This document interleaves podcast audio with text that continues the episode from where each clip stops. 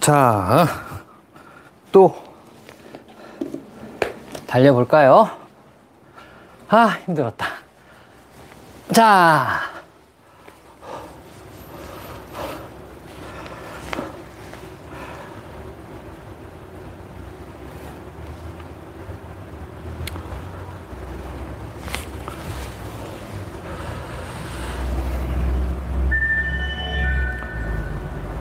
안녕하세요. 제 소리 잘 들리시나요?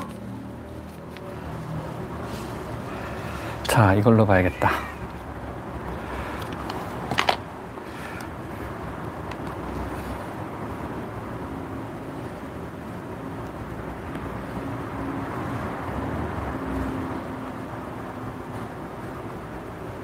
아, 맞다.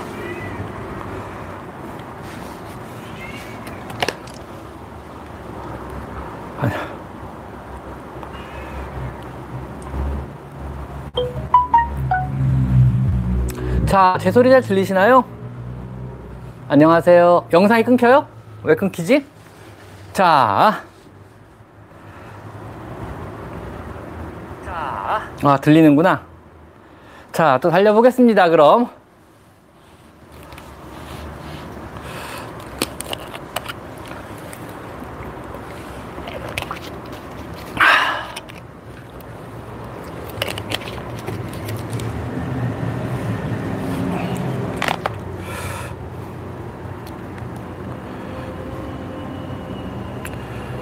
잡혔다.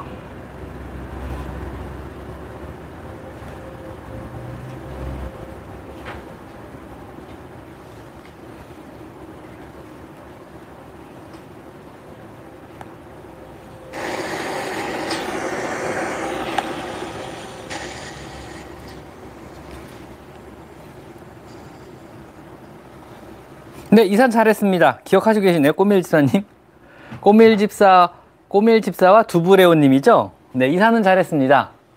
아, 거무도시요? 사실 오늘 부고가 있어가지고요. 상이 나가지고 거기 참석을 끝나고 해야 돼요. 그래서 검은 옷을 입고 나왔죠. 그래서 검은색 자티에까지 갖춰 입고 나왔는데 생각해보니까 오늘 라방 날이더라고요. 그래서 아, 천상 오늘 따로 라방 옷을 안 챙겨가지고요. 이걸 입고 방송을 하게 됐습니다. 뭐, 너무 걸리시더라도, 아, 찐우 언니 안녕하세요. 너무 노여워하지 마시고, 그러려니 해주셨으면 감사하겠습니다.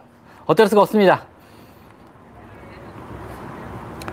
그래서 친구 아버님이 돌아가셨다 그래가지고요. 거기를 지금 가봐야 될 것 같아요. 상이 나가지고. 그래서 끝나고 그쪽으로 가야 돼요. 그래서 검은 옷을 챙겨 입고 나왔는데 라방까지 생각을 못했네요, 제가. 자, 그래서 너무 검은 옷이 걸리시더라도, 근데 지금 좀 있으면 이제 회색 옷으로 바뀔 거예요, 고양이 털들 때문에. 고맙습니다, 여리유기님.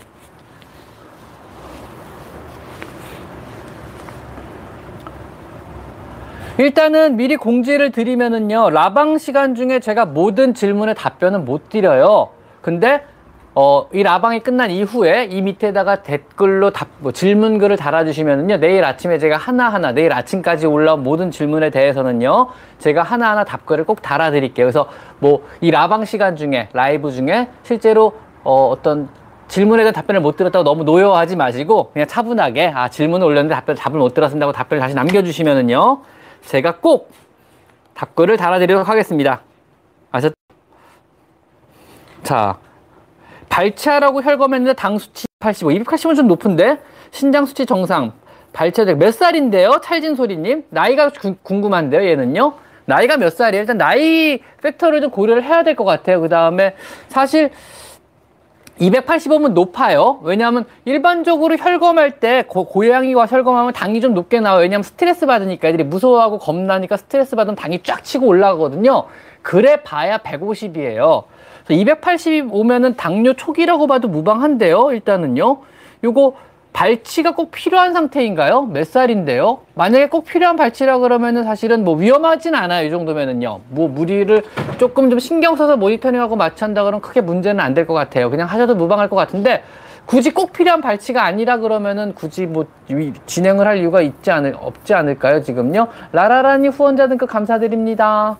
그래서 요건 좀 봐야 될 것 같아요. 나이나 이런 팩터들을 좀 고려해 봐야 될 것 같아요. 선생님이 뭐 발치에도 문제 없다고 그러시면 믿고 맡기셔도 크게 문제는 없을 것 같아요, 요거는요. 그래서 285면은 뭐 마취가 위험하다고 할 정도 수치까지 높진 않지만 당뇨가 있는 거예요. 정상 수치는 일단 아니라는 거 그렇게 알고 계시면 될 것 같아요.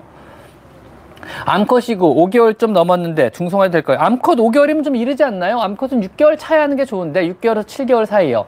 그래서 몸무게랑 상관없이 암컷도 6개월, 7개월 사이에 해주시면 돼요. 그 사이에. 그러니까 너무 일찍 하려고 뭐 그러실 필요는 없을 것 같아요, 일단은요. 이거 불편하다. 아이패드가 오히려 불편하네. 아이패드 써보려고 그랬더니. 역시 핸드폰이 편해요. 저희 애기가 중성화하고 항생제 먹고 설사하는데 하루 안 먹고 설사는 멈춰서 다시 먹여보는 게 나은데 이건 병원에도 얘기를 하세요. 이 항생제 썼는데 우리 애가 설사하는데 안 맞는 거니까 항생제를 좀 야야야 왜 그래? 왜 엉덩이를 물어? 왜 그래? 도망가는 애 뒤에서 무는 거 아니야? 그건 치사한 거지. 이거 싸움의 규칙을 몰라. 도망가는 애 무는 거 아니잖아 원래. 엉덩이를 물고 난리야. 원래 고양이들은 도망가는 애를 뒤에다 대고 물진 않는데 그건 좀 특이하네. 쟤는 너 누구냐? 너 얼굴 모르는 앤데. 어쨌든 그래가지고요. 무슨 말 하려다 말았죠? 항생제를 바꿔달라 그러세요. 병원에서 바꿔주실 거야 아마 항생제를요. 그래서 항생제 먹고 설사애들이 종종 있어요. 그러니까 장내 정상세균층 영향을 미쳐서 그런 거거든요. 그래가지고 소화흡수상에 불량이 생겨서 설사애들이 종종 있는데 물론 약을 끊으면 다시 정상으로 대부분 돌아와요. 다시 장내 세균총은 균형을 맞춰서 노멀플라들이 다시 그로서 성장을 해가지고 다시 밸런스를 맞춰서 설사를 안 하게 되는데 그래도 특정 항생제가 장내 세균총이 민감하게 반응을 한다 그러면 바꿔줄 필요는 있어요. 그래서 그거는 병원에 얘기하면 다시 다른 용량 항생제로 다시 처방을 해주실 거예요. 그거는 뭐 크게 걱정하지 않으셔도 될 것 같아요. 라면 먹었던 거라는데 그럴 수 있죠. 라면. 웬 라면이요? 라면? 정미선님 10개월 아이가 딱 걸렸어요. 뒤에서 물다. 양아치 맞아요. 뒤에서 물면 양아치 맞아요. 뒤에서 물면 양아치지. 자, 청양고춧가루TV님 오늘도 오셨네요. 청양고춧가루TV님 오늘도 잘 부탁드리겠습니다. 든든한 제 후원자 중에 한 분이시죠. 또 스패너를 휘두르시는 우리 게시판의 관리자시기도 하십니다. 그리고 유명한 유튜버시기도 하시거든요. 옛날 때부터 많이 도와주신 유튜버시니까는요. 이 채널도 꼭 한번 들어가서 구독도 한번 눌러주고 해보세요. 제가 아주 좋아하는 채널이에요. 애기가 꾹꾹이를 하고 나면 침대가 젖어있어요. 왜일까요? 꾹꾹이 하면서 침 흘리는 애들 많아요. 기분 좋아가지고. 애기라서 그러는 건데 크면 이제 꾹꾹이 안 하고 침도 안 흘리거든요. 애기 때 꾹꾹이 되게 열심히 하고 크면 꾹꾹이 좀 덜 하게 돼요. 침도 안 흘리고요. 그래서 애기 때 꾹꾹이 하면서 침 흘리는 거는 정상적인 반응일 수 있습니다. 기분이 좋아서 침 흘리는 거라고 보시면 됩니다. 이디님 감사합니다. 자. 찰진소리님, 샴 8살 여하고 LPGS 판정받고 2년간 스테로이드 복용해서 건전 2년간 스테로이드를 오랫동안 복용해가지고요. 스테로이드 때문에 의인성 쿠싱이 왔거나요. 스테로이드 때문에 아마, 스테로이드를 오래 먹어서 아마 의인성으로, 당뇨가 왔을 수도 있어요. 요거는 그럴 수 있거든요. 너무 오랫동안 스테로이드를 장기간 먹어서 생긴 문제일 수 있어요. 그 혈당이 높은 거는요. 그래서 일단 스테로이드를 한동안 끊어봐야 되네. 정상으로 돌아온지 보려면은요. 근데 끊으려면 또 이게 어쩔 수 없이 발치를 해야 되잖아요. LPGS면 고통스럽고 통증이 많을 거고 뽑기 위해서 마취하는 게 맞을 것 같아요, 저는요. 이거는 왜냐하면 일단은 삶의 질을 고려한다 그러면요. 요거는 뽑아야 되는 게 맞거든요. 그래서 요거는 그냥 진행을 하시는 게 좋을 것 같아요, 찰진소리님. 죄송합니다. 저는 나이만 물어봤는데 나이 말씀하시려고 다시 한번 돈을 보내셨네. 고맙습니다. 자, 여러분이 보내시는 모든 스포츠에서는 제가 여기 이거 레이센터, 이 유기묘들이거든요. 전부 다 여기가 보호소예요. 고양이 보호소. 이쪽에 전부 기증을 합니다. 얼마래요? 또 그렇게 알고 계시면 되고요. 오늘따라 왜 이렇게 애들이 활발할까? 넌 또 왜 거기서 울지? 그 다음에 제제고양이님인가요? 제제고양이님 고맙습니다. 자, 그리고 이디님, 맛있는 물 앞에서 땅을 파는 행동을 하는데 왜 그럴까요? 글쎄요, 밥 앞에서도 땅을 파는 행동을 해요. 그거는 뭐 어떤 음식을 먹기 전에 의식 같은 걸 수도 있고 아니면은 뭐 물을 묻어서 보관하려고 하는 행동인가? 보통 음식 먹고 나서 땅을 파는 행동은 잘 먹어서 땅을 묻어서 남은 음식을 땅에 묻기 위한 거거든요. 막 먹기 전에 파는 애들도 있고요. 물 앞에서 땅을 파는 행동하는 건 뭘까요? 뭐 먹기 전에 의식인가요? 아니면 발바닥으로 냄새를 바닥에다 묻혀놓는 거 그럴 수도 있을 것 같아요. 일단 밥 앞에서 땅을 파는 애들은 많이 봤는데 물 앞에서는 잘 모르겠네요. 아야 왜 이렇게 물어댈까? 오늘따라 애들이 좀 활발하네요. 괜찮아, 괜찮아. 자, LYS님 안녕하세요 원장님 오랜만에 시청해요. 네, 저도 반갑습니다. 아이가 하루에 4, 5번 정도 물을 자주 마셔요. 4, 5번 정도면 자주까지는 아닌데 요즘은 집에 있으니 못 보던 모습들을 보게 되는데 물을 자주 마시는 편이라 그런가 소변색도 다른 아이에 비해서 조금 연한 색이에요. 괜찮을까요? 치아 흡수 변면으로 식용이 떨어질 때 항생제 가끔 먹이는 거 말고는 크게 다른 거 없습니다. 이거는 치아 흡수 병변으로 식욕이 떨어질 때 항생제를 먹이기 때문에 그래요. 보통 항생제를 먹으면 물을 당연히 많이 먹어야 되만 돼요. 그래서 많이 먹게 되고요. 또 그 다음에 항생제만 들어있는 거 아니에요. 치아 흡수 병변 있으면 아마 스테로이드도 조금 섞여 있을 거예요. 그럼 물을 또 더 많이 먹게 돼요. 대사 기능이 항진돼 가지고요. 약을 먹고 있다 그러면 정상적인 반응이라고 보셔도 돼요. 보통 정상 물량은 하루에 킬로그램당 50ml 정도, 50ml 정도 먹게 되거든요. 근데 만약에 50ml 이상을 먹는다, 하루에 60ml를 넘게 먹으면은 그거는 다음 단뇨라 그래요. 물을 많이 먹는 증상이에요. 과다하게 먹는 경우인데, 고양이가 물을 과다하게 먹는 경우에 상당수는요, 정상적인 고양이라 그러면요, 뭐 약을 먹는 고양이가 아니라 그러면은요, 과다하게 먹는 경우에 상당수는요, 신부전 초기일 때가 많이 그래요. 그래서 당뇨 아니면 신부전일 때 물을 많이 먹게 돼요, 애들이. 아니면은 갑상선 기능에 문제가 있거나요. 그래서 어떤 호르몬 계통이나 대사 계통에 문제가 있을 때 정상량보다 물을 많이 먹게 되고요. 정상량보다 물을 많이 먹는 판단 기준은요, 킬로그램당, 내 고양이 체중당 60ml 이상이거든요. 물량을 어떻게 재요? 간단해요. 일단 증발량을 계산을 하셔야 되잖아요. 똑같은 그릇 두 개, 똑같은 양의 물을 담으세요. 똑같은 그릇 두 개. 그 다음에 하나는 증발량만 계산하기 위해서 고양이가 먹지 못하는 곳에 닫힌 공간 말고 똑같은 거실에 놓으셔야 돼요. 그래야 똑같이 증발을 하니까요. 뭐 화장실에 두시면 증발을 얘는 덜 하겠죠. 그러니까 그러면 안 되고 두 개의 그릇에 똑같은 양의 물을 담은 다음에 하나는 고양이가 물을 안 먹는 곳에 거실 같은 공간 중에 물을 잘 접근이 힘든 곳에 놓으세요. 그냥 증발량만 측정할 거예요, 걔는요. 그 다음에 남은 하나의 물을 놓으시는 거예요. 그럼 얘가 그 물을 하루 종일 먹을 거 아니에요. 그래서 그 물의 남은 양을 비교하는 거예요. 그래서 그 물의 남은 양들을 계량컵에 재보는 거죠. 그래서 이쪽에 증발량을 뺀 나머지 물량 대비 이쪽에서 줄은 양을 하면은 얼마큼 먹었는지 물량이 계산이 되잖아요. 정확히요. 그래서 그 양을 계산해 보는 거예요. 그래서 물량이 많아. 근데 여기서 주의할 사항이 딱 하나 있어요. 만약 캔을 줬다. 100g짜리 캔을 주셨으면요. 80ml의 물을 먹은 거예요. 왜냐면 대부분의 캔은요. 한 캔당 80%가 물이거든요. 그리고 사료를 만약에 80g을 먹었다. 그럼 얘는 약 8ml의 물을 먹은 거예요. 건사료는요. 10%의 물이 들어있어요. 그것도 계산하셔야 돼요. 그러니까 간식을 주시면 계산이 안 돼요. 캔하고 건사료만 주셔야 계산이 돼요. 그러니까 물량을 측정할 때는 간식을 일절 주시면 안 돼요. 추루 같은 거 주시면 절대로 안 돼요. 추루에도 물이 상당히 많이 들어있거든요. 대부분 물이라고 보셔도 돼요. 추루는 제 예상에는 90%가 물이에요. 10%만이 고용성분이거든요. 그러니까 그런 거 주시면 계산이 안 되니까 계산을 하실 때 물량을 한번 언젠가 날 잡고 계산을 해보실 때에 따르면 똑같은 그릇 두 개에 똑같은 양의 물을 정확히 재가 200ml면 100ml면 100ml 똑같이 담으세요. 계량컵으로 똑같이 담아서 놓고 한쪽은 증발량만 보기 위해서 대조군으로 드시고 한쪽만 물만 먹게 하는 거예요. 그 다음에 남은 물량으로 하루 종일 먹은 물량을 계산하시는데 계산된 물량에서 더해줘야 될 물량이 얼마큼이냐면요. 캔을 줬다면 80ml, 100g짜리 캔은 80%가 물이다. 이렇게 계산하셔야 되고 건사료조차도 10%가 물이에요. 그렇게 계산하셔야 돼요. 그러면은 얘가 먹은 총 물량이 계산이 되고요. 얘가 먹은 총의 물량이 60ml를 킬로그램당 60ml를 넘어간다 그러면은 얘는 PUPD, 다음 단뇨증으로 물을 정상보다 굉장히 많이 먹는 상태로 건강상의 문제가 있을 가능성이 높아요. 물론 정상보다 40ml 이하다. 만약에 50ml, 최소한 40ml 먹어야 되는데 뭐 30ml, 킬로그램당 30ml밖에 안 먹는다. 그러면 얘는 만성 탈수에 시달리고 있으니까 물을 더 먹일 방법들을 강구하셔야만 돼요. 아셨죠?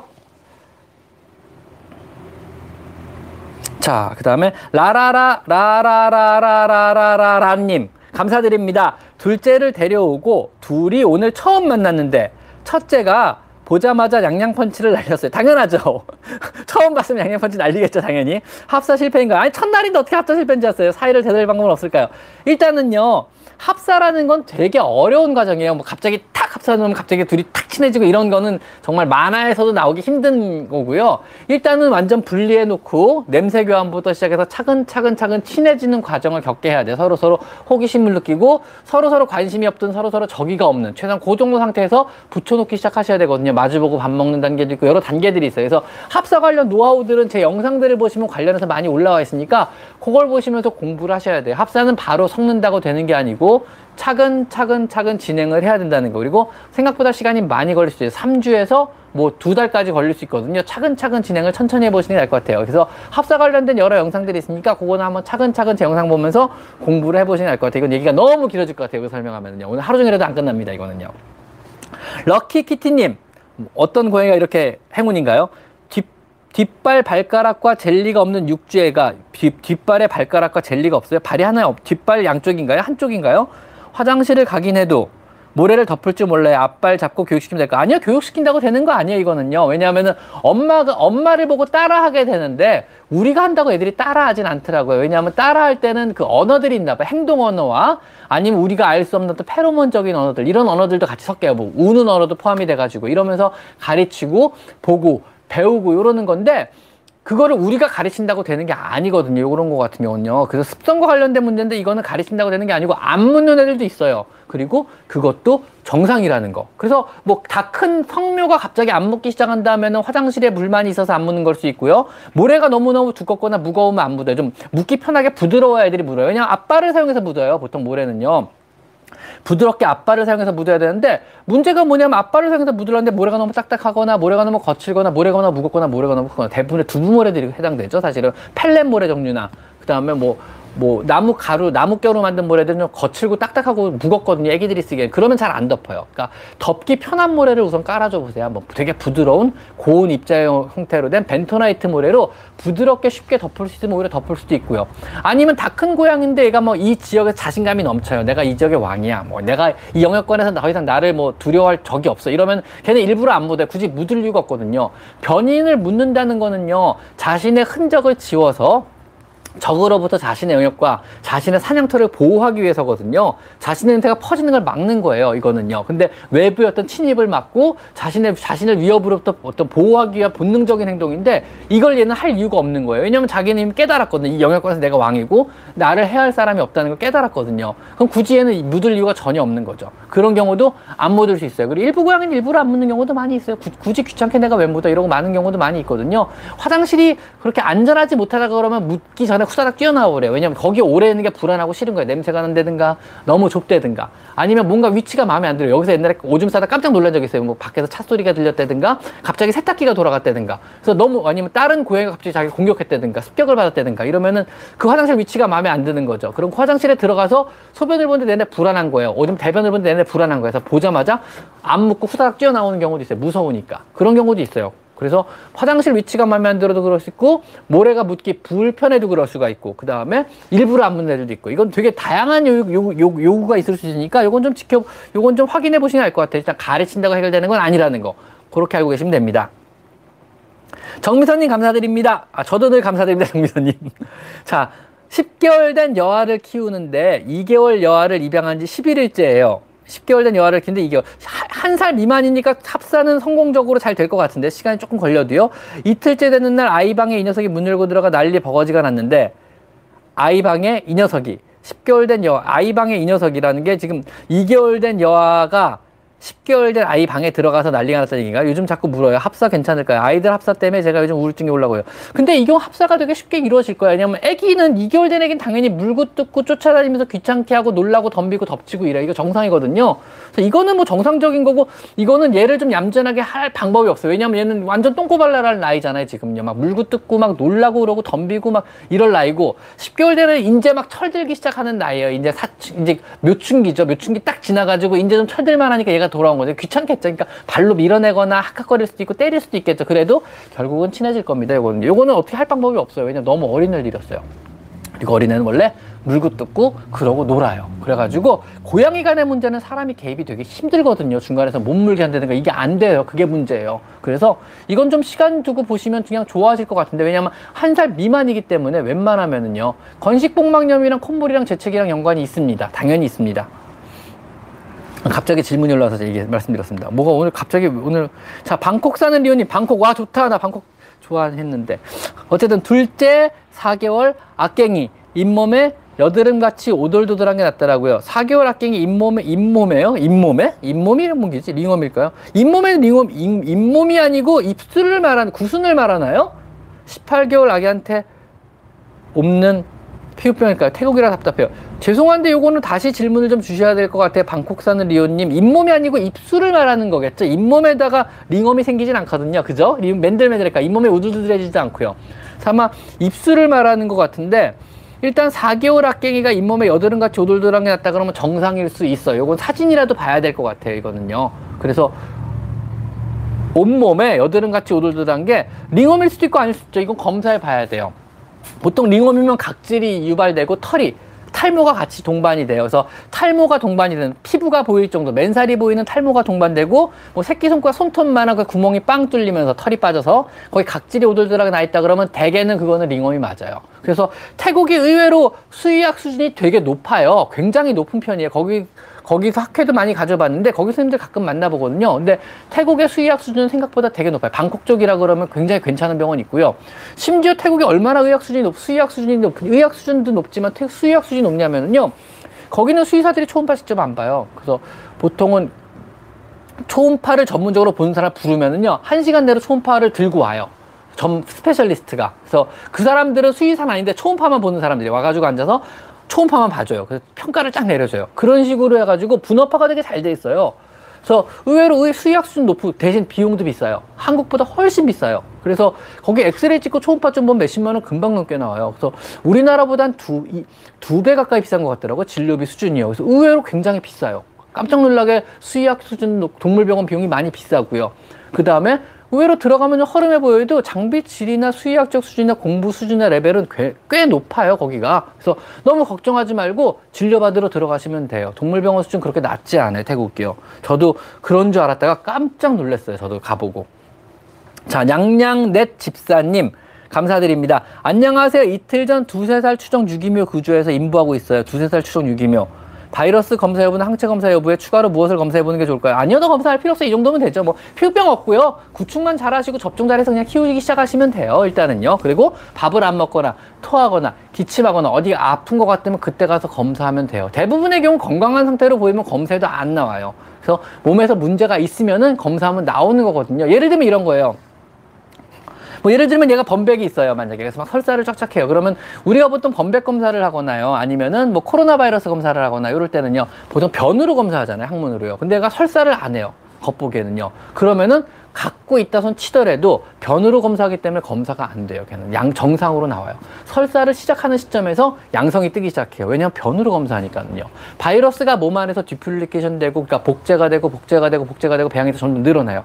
어느 정도 늘어나면요 장육망막 타겟셀인 장육망막 세포로 이동을 하는 거죠. 그래서 장육망막 세포를 파괴하면서 거기서 설사를 유발하게 되죠. 그때 가서야 장에서 바이러스가 검출이 되기 시작하는 거예요. 그전에는 어차피 몰라요. 바꿔 말하면요 증상이 없는 건강한 애는 검사해봐야 어차피 검사가 잘 안 돼요. 피로 검사하는 게 아닌 이상은요. 그래서 어차피 검사가 안 되니까 그냥 굳이 검사할 필요 없이 냅두세요. 어차피 정상으로 나옵니다. 냅두시다가 보시다가 아픈 것 같으면 그때 검사를 해보는 거죠. 그러니까 지금 뭐 그럼 유기묘는 어떻게 해요? 보통 저 같은 경우는요 접종 먼저 하라고 해요. 집에 드려야 되니까 종합 백신, 광견병 접종하시고 구충해 주셔야 돼요, 반드시요. 그래서 구충제 바르고 그리고 데리고 들어가시는 거예요. 그래서 집에서 며칠 관찰해서 보시다가 얘가 어디 아픈 것 같으면 그때 가서 병원 가시면 돼요. 물론 합사할 고양이, 집에 다른 고양이가 있다 그러면 미리 검사를 다 해봐야죠. 혹시 모르니까.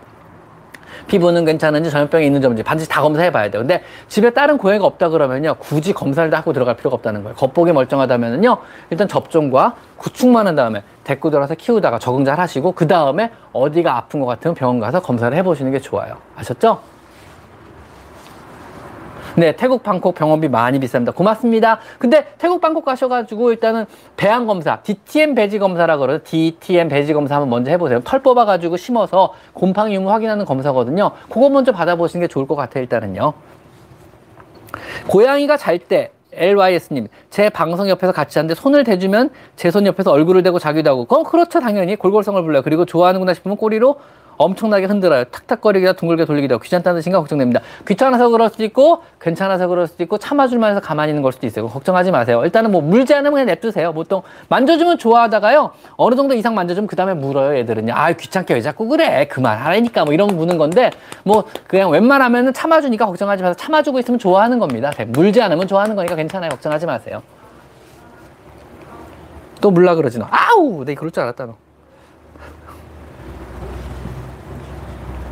자, 또 쪼꼬맘님, 1살 반 남아 샴이네요. 샴 좋아하는데 한쪽 눈을 3분의 1, 1살 반 남아 3분의 1 윙크하듯 감고네. 하루에 눈 충혈은 없는데 졸려서인지 안까지라는지 궁금해요.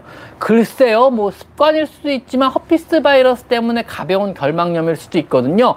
요거는 병원 가서 보여주시면 금방 아마 알려주실 거예요. 눈물을 같이 많이 흘리나요? 보통 눈물이 같이 없다 그러면은 그냥 좀 지켜보세요. 괜찮을 거니까요. 근데 눈물까지 흘린다 그러면 결막염일 수 있으니까 일단 눈물 유무를 한번 확인해 보실까요? 눈물이 흘러넘치는지 안 흘러넘치는지. 흘러넘치면은 치료해야 될 정도 병원 데리고 가시고, 눈물이 흘러넘치지 않는 정도라 그러면 일단 좀 지켜보셔도 상관은 없을 것 같아요. 근데 병원 가면은 보통 각막 쪽에 문제인지 한번 검사해 볼 필요도 있어요. 그래서 심하다 싶으면 한번 데리고 가서 검사해 보세요. 그럼 뭐 크게 비용 드는 검사는 아니니까는요. 자, 그 다음에 F클럽 부인님, 쌤 안녕하세요. 저희 애는요 5개월에 2.8kg예요. 감기에 걸려서 기침도 많이 하는데 헛구역질도 많이 해요. 연달아 서너 번도 하고요. 감기 때문에 그러는 거 맞을까요? 5개월에 2.8kg. 기침하면 보통 헛구역질 하죠. 기침, 감기 때문에, 기침 때문에 그러지 않을까? 보통 기침하면서 리거지테이션 같이 일어나요. 사람도 기침 심하게 하면 속 안 좋잖아요. 그래서 기침하면은 요럴 수 리거지테이션 같이 있어서 요거는 그냥 감기 때문에, 저 같은 경우는 감기 때문에 그런 것 같아서 진해 거담제죠. 일종의 기침을 좀 가라앉히는 종류 약을 먹이면은 대부분 욱욱하는 증상도 같이 없어지더라고요. 그래서 요거는 좀 봐야 될 것 같아요. 횡격막 hernia는 수술밖에 답이 없습니다. 빨리 수술하셔야 돼요. 요것도요. 횡격막 hernia는 수술밖에 답이 없고요. 빨리 수술하셔야 돼요. 죄송한데 이거는 수술 말고 다른 방법이 절대로 없어요. 그리고 비교적 좀 까다로운 수술에 들어가요. 제니키님, 이사하느라 힘드셨는지 선생님 피곤해보셔서 걱정해주세요. 오늘도 감사합니다. 감사드립니다. 항상 제니키님. 제니킴 누나죠. 제니킴 누나 고맙습니다. 제가 누나로 모시고 있습니다. 요즘에 제니키님. 일단은 저는 일단 저보다 키가 크시거나 아니면 저보다 돈이 많은 여성분들은 다 누나라고 부르고 있습니다. 제니키님은 저보다 돈이 아주 많으신 것 같아서 누나라고 부르고 있습니다. 제니킴 누나 감사합니다. 강다현님 고맙습니다. 방콕 사는 리언님 감사합니다. 태국 방콕에 좋은 밤 되세요. 병원비가 진짜 많이, 태국 방콕, 의외로 태국이 되게 그러니까 필리핀도 병원비 안 싸요. 되게 비싸요. 근데 진료 수준은 우리나라보다 많이 낮아요. 근데 병원비는 병원비대로 비싸요. 일본 같은 경우도 의외로 이제 일반 병원들 진료 수준은 우리나라보다 낮아요. 오히려 우리나라가 훨씬 더 높아요. 개인 병원 수준은요 낮은데 비용은 더 비싸요. 그래서 그 진료 수준 대비 수가 대비 비용 수준을 보면 우리나라 꽤 좋은 편에 들어가요. 그래서 비용이 그렇게 안 높으면서 진료 수준은 꽤 높은 이런 병원들이 대부분 많아요. 우리 병원 의외로, 의외죠. 여러분 그렇게 안 생각했죠? 막 한국 생각해서 동남인 줄 알았죠? 깜짝 놀랐을 거예요. 외국 다니면요. 동남아만 가도 장난 아니에요. 진짜 미국은 황당하고요. 진짜 유럽도 황당하고요. 저도 다니면서 알았어요. 저도 몰랐다가요. 최국영님 감사합니다. 안녕하세요. 최국영님 오랜만에 오셨네요. 최국이님 항상 고맙습니다. 그리고 여러분이 해주시는 질문에 최대한 많이 답변을 해드리려고 노력을 많이 했는데 다 못 해드려요. 그래서 우선은 스포챗 올라오면 그거 위주로 먼저 하고 스포챗이 끝나면 다른 질문들 계속 해주고 식으로 하는데 이게 문제는 모든 분들 질문에 제가 답변을 못해요. 그래서 그래도 도배하시면은 어떤 진행에 방해가 되니까 도배는 하지 말아주시고요. 꼭 들어야 되는 질문에 답변을 못 들으시면은요, 이 영상 끝난 다음에 이 밑에 댓글을 달아주세요. 이 영상 밑에 댓글을 달아주시면은요, 제가 거기에 내일 아침에 모든 댓글에 제가 답변 다 달아드리거든요. 이 영상에 대해서는요. 그래서 항상 라이브 방송 밑에 달린 질문에는 제가 다음날 아침까지 달린 거죠. 다음날 아침까지 달린 모든 질문에는 제가 꼭 답변을 달아드리니까 혹시라도 질문에 답변을 못 들으셨다 그러면요, 너무 낙담하지 마시고 막 질문을 그렇다고 막 연달아 올리지 마시고요. 그냥 댓글을 달아주시면은요, 제가 내일 아침에 꼭 전부 다 일괄적으로 하나하나 읽어보고 답변글을 꼭 달아드릴게요. 아셨죠? 모든 분들의 질문에 답글을 못 달아드리는 건 죄송합니다. 그리고 여담이지만 사실은 그전까지는 모든 제 영상에 올라오는 질문들의 답변을 다 달아드렸어요. 진짜로. 그래서 하루에 막 1시간 반, 2시간씩 앉아서 댓글 다는 그랬는데 이게 너무 부담이 되는 거예요. 그러다 어느 순간 솔직히 말씀드릴게요. 저 저번 주하고 저저번 주부터 현타가 오기 시작한 거죠. 이게 너무 힘들어가지고. 야, 이걸 계속 해야 돼 말아야 돼. 이 생각을 진짜 한 2~3주 전부터 계속 그 생각을 했어요. 가끔 내가 라방에서 몇 번 얘기했는데 현타가 진짜 심하게 왔어요. 너무 힘들어가지고. 그래서 야, 이걸 진짜 계속 해야 돼. 이게 너무한 거 아닌가 싶더라고요. 내가 왜 하고 있지가 이 생각이 든 거죠. 갑자기 어느 날 갑자기. 이게 영상을 만드는 게 어려운 게 아니고요. 댓글 다는데 너무 진이 빠지는데 거기다가 이제 똑같은 질문이 너무 올라오니까 똑같은 답변을 다는 것도 너무 힘들어지고 그 다음에 질문들이 많은 양이 영상에만 만들어서 올려놨는데 내가 그 질문들이 하도 많이 올라오길래 근데도 영상을 안 보고 똑같은 질문 자꾸 주시니까 이게 너무 힘든 거죠. 제가 이제 현타 오기 시작하는 거죠. 야, 이거 계속 해야 돼 싶더라고요. 그러다가 생각을 한 게 답변을 하지 말자 이 생각을 한 거죠. 제가 그래서 이거 너무 힘들어서 못하겠다. 에이, 답변을 하지 말아야지. 에이, 답변 안 해. 이래버린 거죠. 그래서 이제 예고를 먼저 올렸어요. 제가 커뮤니티 글을 통해 가지고. 그래서 앞으로는 올라오는 질문에 제가 여러 가지 현실 상황상, 왜냐면 구독자 수가 너무 많아지고 이제 너무 시간을 너무 많이 벌어서 너무 힘들어요. 뭐 1년 전 영상에도 막 질문이 올라오는데 이걸 다 찾아서 달아드렸어요. 제가 전부 다 진짜로요. 아마 지금 1년 전 영상까지 다 보세요. 최근까지 내가 답변을 다 달았거든요. 정말. 제가 이제 현타도 왔고 이게 현실적으로 불가능하기 때문에 이제 못 달겠어요. 그래서 안 달아드릴 거고, 대신 이제 두 답글을 꼭 달아드리는 거는요. 첫 번째, 라이브 방송이 끝나고 그 다음날 아침까지 올라오는 모든 질문은 제가 꼭 답글을 다 달아드릴게요. 왜냐하면 이거는 라이브 방송 중에 여러분이 질문했는데 이거를 제가 답변을 못 해드린 거잖아. 이거는 도의적으로 반드시 해드려야 될 게 맞는 것 같아요. 그래서 라이브 방송 중에 여러분이 했던 질문을 댓글에 남겨주시면은요, 제가 내일 아침에 출근을 해가지고, 전 일요일도 출근하는 사람이니까, 저는 월화수목금토일을 다 일하는 사람이니까, 왜 그렇게 살지 모르겠지만 어쨌든 저는 계속 출근하는 사람이니까 당연히 아침에 좀 일찍 출근해서, 아침에 보통 6시에 일어나서 7시까지 출근, 7시, 8시까지 출근을 하거든요. 일요일 같은 경우는요, 일찍 출근하니까 내일 일찍 나와서 아침에까지 올라온 모든 라이브 영상 밑에 올라온 모든 질문에는 제가 하루 종일 걸려도 전부 다 답변해 드릴게요. 근데 나머지 일반적인 영상들에 뒤늦게 올라오는 질문은 제가 답변을 안 해드리겠습니다. 그건 너무 힘들어서 못하겠어요. 죄송해요. 그 다음에 두 번째, 솔직히 말씀드리면 아무런 혜택을 못 주고 있어요, 제 멤버십 회원들에게요. 그래서 멤버십 회원들 이름을 제가 후원자 등급이라고 만들어 놨거든요. 그래서 멤버십 회원에 가입하신 유료 회원이죠. 무려 4,800원인가 4,900원을 매달 내고 계시는 후원자분들이 되게 많으세요. 깜짝 놀랐어요. 근데 이분들에 대해서는 내가 진짜 아무것도 안 해드리고 있어요. 뭐 이분들을 후원자 등급만을 위한 뭐 멤버십 회원들을 위한 특별한 영상을 제작해 본 적도 한 번도 없고요. 뭐 멤버십 회원들을 위한 어떤 모임을 가져본 적도 없고, 이분들을 위한 강의를 만들어 본 적도 없고, 이분들만을 위한 어떤 정보성 글을 게재한 적도 한 번도 없어요. 그럼에도 불구하고 후원자 등급을 지금 몇 달째 계속 유지해 주시는 분들이 되게 많더라고요. 그야말로 후원자죠. 그래서 이분들은 제가 따로, 이분들이 올리는 질문은 언제든지 답변을 지금 전부 다 해드리고 있어요. 제가 전부 다. 그래서 후원자 등급이신 분들은 제가 모두 답변을, 그러니까 제 유튜브가 좋은 게요, 후원자 등급, 그러니까 채널 회원분들, 채널에서 유료 채널분들이 올리는 질문은 따로 모아서 볼 수가 있게 돼 있어요. 그러니까 메뉴가 따로 있어요. 후원자분들을 위한 메뉴가 따로 있더라고요. 그래서 그분들 것만 글을 따로 모아서 보고, 그분들에 대한 질문은 매일매일 확인해서 답변을 꼭 드리겠습니다. 그 정도라도 해드리는 게 맞을 것 같아요. 왜냐하면 그분들은 정말 아무런 어떤 대가 없이, 아무런 조건 없이 저한테 계속 어떤 후원을 해주시는 분들이거든요. 매달 어떤 유료 회원으로 가입하셔가지고 저한테 영상 제작에 도움이 되라고 후원을 해주시는 분들이잖아요. 그래서 그분들을 위한 질문은 매일매일 확인을 해가지고 반드시 올린다는 거, 그것만 좀 확인해 주시고, 나머지는 제가 일주일에 한 번 라방이 끝나고 나서 올라온 질문들의 답변을 꼭 달아드릴게요. 그 다음에 그 이외에는 제가 현실적으로 댓글을 달아는 게 불가능하고요. 그 다음에 죄송한 말씀인데 솔직히 말씀드리면요, 저 댓글 더 이상 못 달겠습니다, 죄송합니다, 그 글 쓰고 나서 댓글 그다음부터 안 달게 되는데, 이게 세상 행복하더라고요, 사실은요.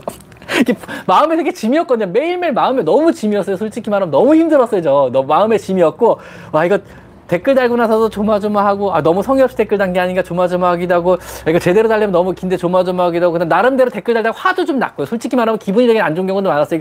여기까지 내가 댓글 달아야 돼, 똑같은 질문에서 10번째도 넘는데 이거 20번째 질문인 것 같은데, 이거 영상에 있는 건데 영상 내용을 왜 또 질문을 하지, 이 사람은? 이 영상 내용인데, 막 이러면서 기분 안 좋은 경우도 되게 많이 있었는데, 그런 모든 거에서 벗어나니까, 와, 이게 살 것 같은 거예요, 이게 완전히. 와, 되게 행복해졌어요. 그래서 다시 유튜브가 좀 행복해졌어요, 저는요. 다시 취미로 돌아왔어요. 아, 사실 얼마 전부터 좀 일처럼 느껴지기 시작해서 현타가 왔던 거거든요. 이게 막 의무사항이고 막 일처럼 느껴졌는데, 이게 모든 질문에 댓글을 안 달기, 답변을 안 하기 시작하니까 이게 너무 행복해지기 시작한 거, 다시 이게 취미가 돼버렸어요, 유튜브가. 그래서 다시 좀 행복해지고 있어요, 다시. 그래서 모든 질문에 답변을 해드리지 않는다는 거, 그게 어쩔 수가 없다는 거, 저도 살아야겠다는 거, 그것만 좀 부탁드릴게요. 자, 또 볼까요? 그 다음에 갑자기 미상현 미삼미님 오셨다. 미상현 미삼미님 역시 저의 든든한 후원자시고, 그 다음에 유튜버세요. 이분도 되게 미녀의 미삼이 누나죠. 미삼이 누나, 저보다 키가 이만큼 크신 미삼이 누나, 한 뼘 정도 크세요, 저보다 키가.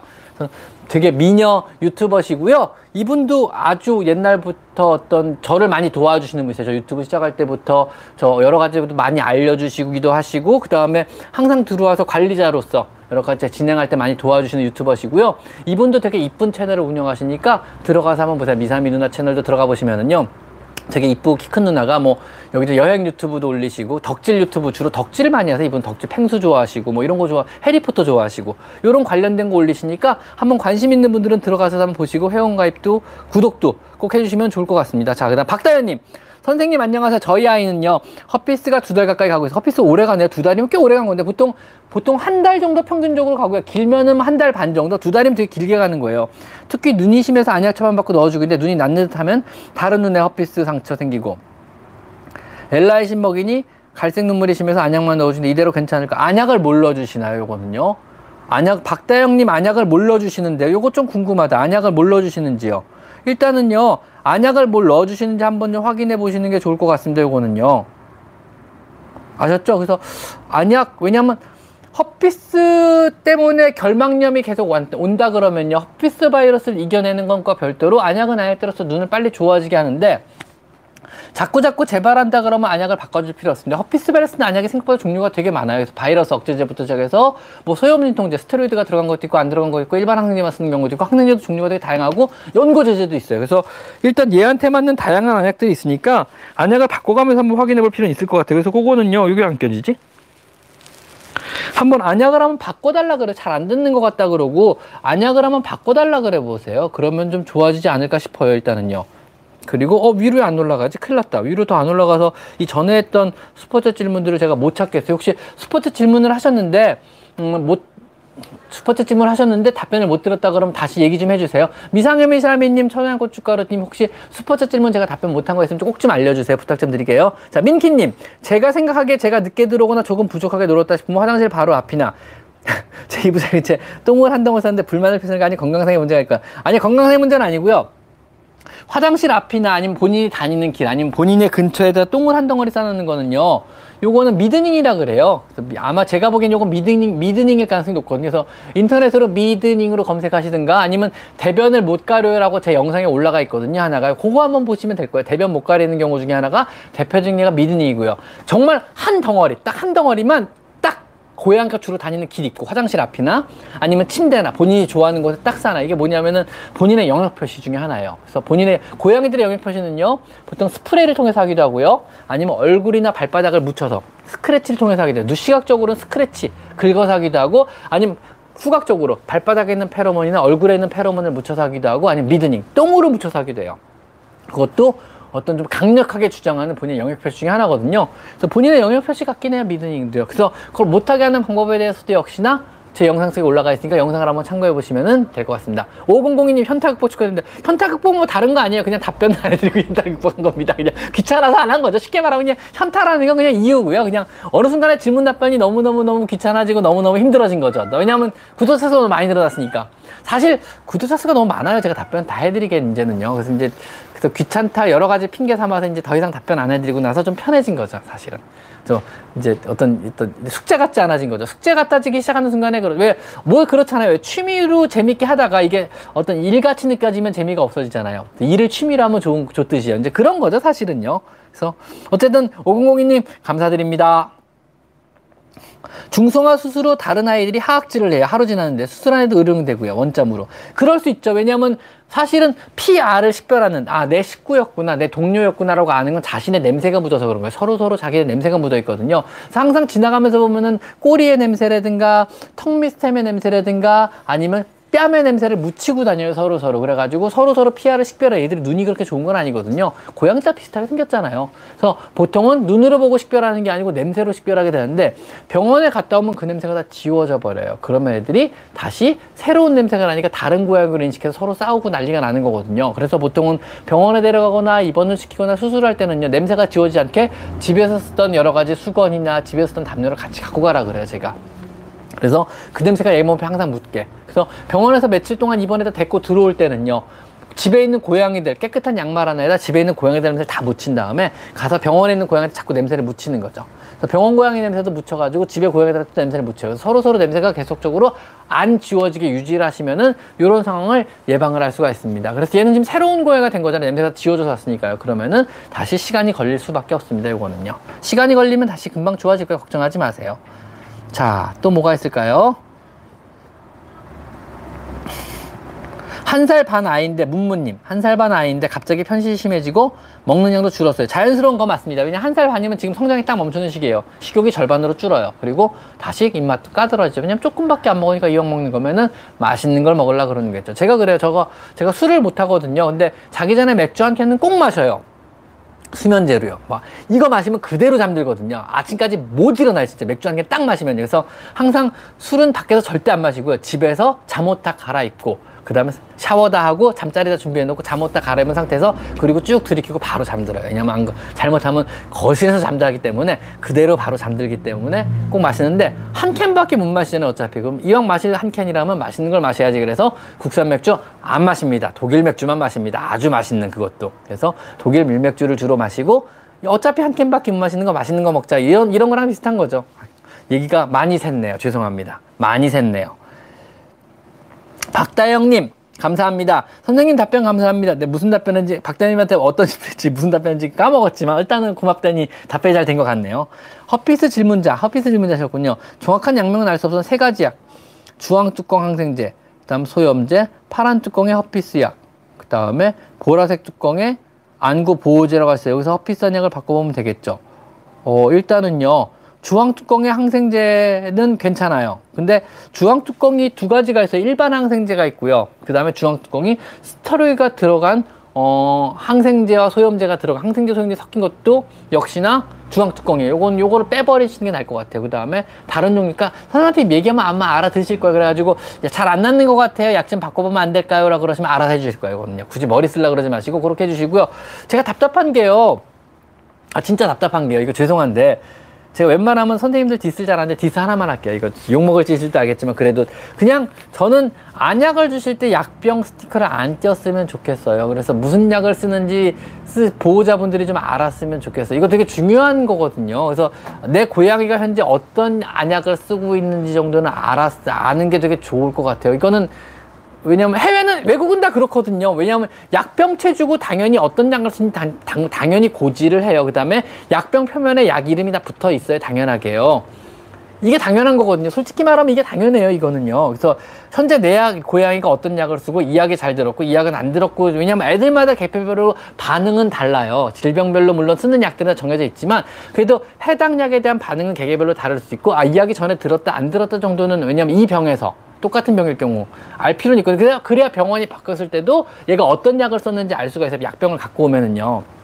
그래서 저 같은 경우는 사실 약병 스티커를 안 띄고 그냥 드리거든요. 약 상자체 드리는 경우도 있고 그래서 그래야 약 이름을 알 수가 있으니까 다른 병원에서 이어서 진료할 때도 편하시거든요. 그분들이 약병을 보고 이 약 썼는데 안 들었구나. 그럼 난 이 약으로 바꿔봐야겠다. 왜냐하면 뭐 안약 쓰는 게 우리가 40여 종이에요. 무려 동물병원에 쓰는 안약이 40여 종이 돼요. 제가 쓰는 안약만 해도 30, 40여 종을 쓰거든요. 실제로도요. 그래서 되게 너무너무 많은 안약들이 있는데 그리고 증상별로 이 약 하나가 정해지지 않아서 되게 다양한 안약들이 존재해요. 특별히 뭐 결막염이 결막했을 때 안약은 되게 많거든요. 그중에서 얘한테 잘 듣는 것도 있고 상황에 따라서 안 듣는 것도 있고 바이러스성 결막염일 경우에는 이 약을 쓰면 안 되는 것들도 있어요. 그래서 그중에 잘 듣는 게 있고 안 듣는 게 있고 냉장 보관되는 것도 있고 되게 다양하게 있는데 이거를 스티커를 떼서 주면은 다른 병원에서 모르잖아요. 그럼 처음에 또 어떤 약 썼냐고 또 그 병원에 물어봐야 되고 주인분은 잘 내용을 모르시고 이러면 곤란할 수 있거든요. 그래서 안약이나 몇 가지 약들은 이게 소비자의 알 권리도 좀 충족돼야 되지 않나요? 물론 이건 뭐 수의사분들에 따라서 굉장히 격하게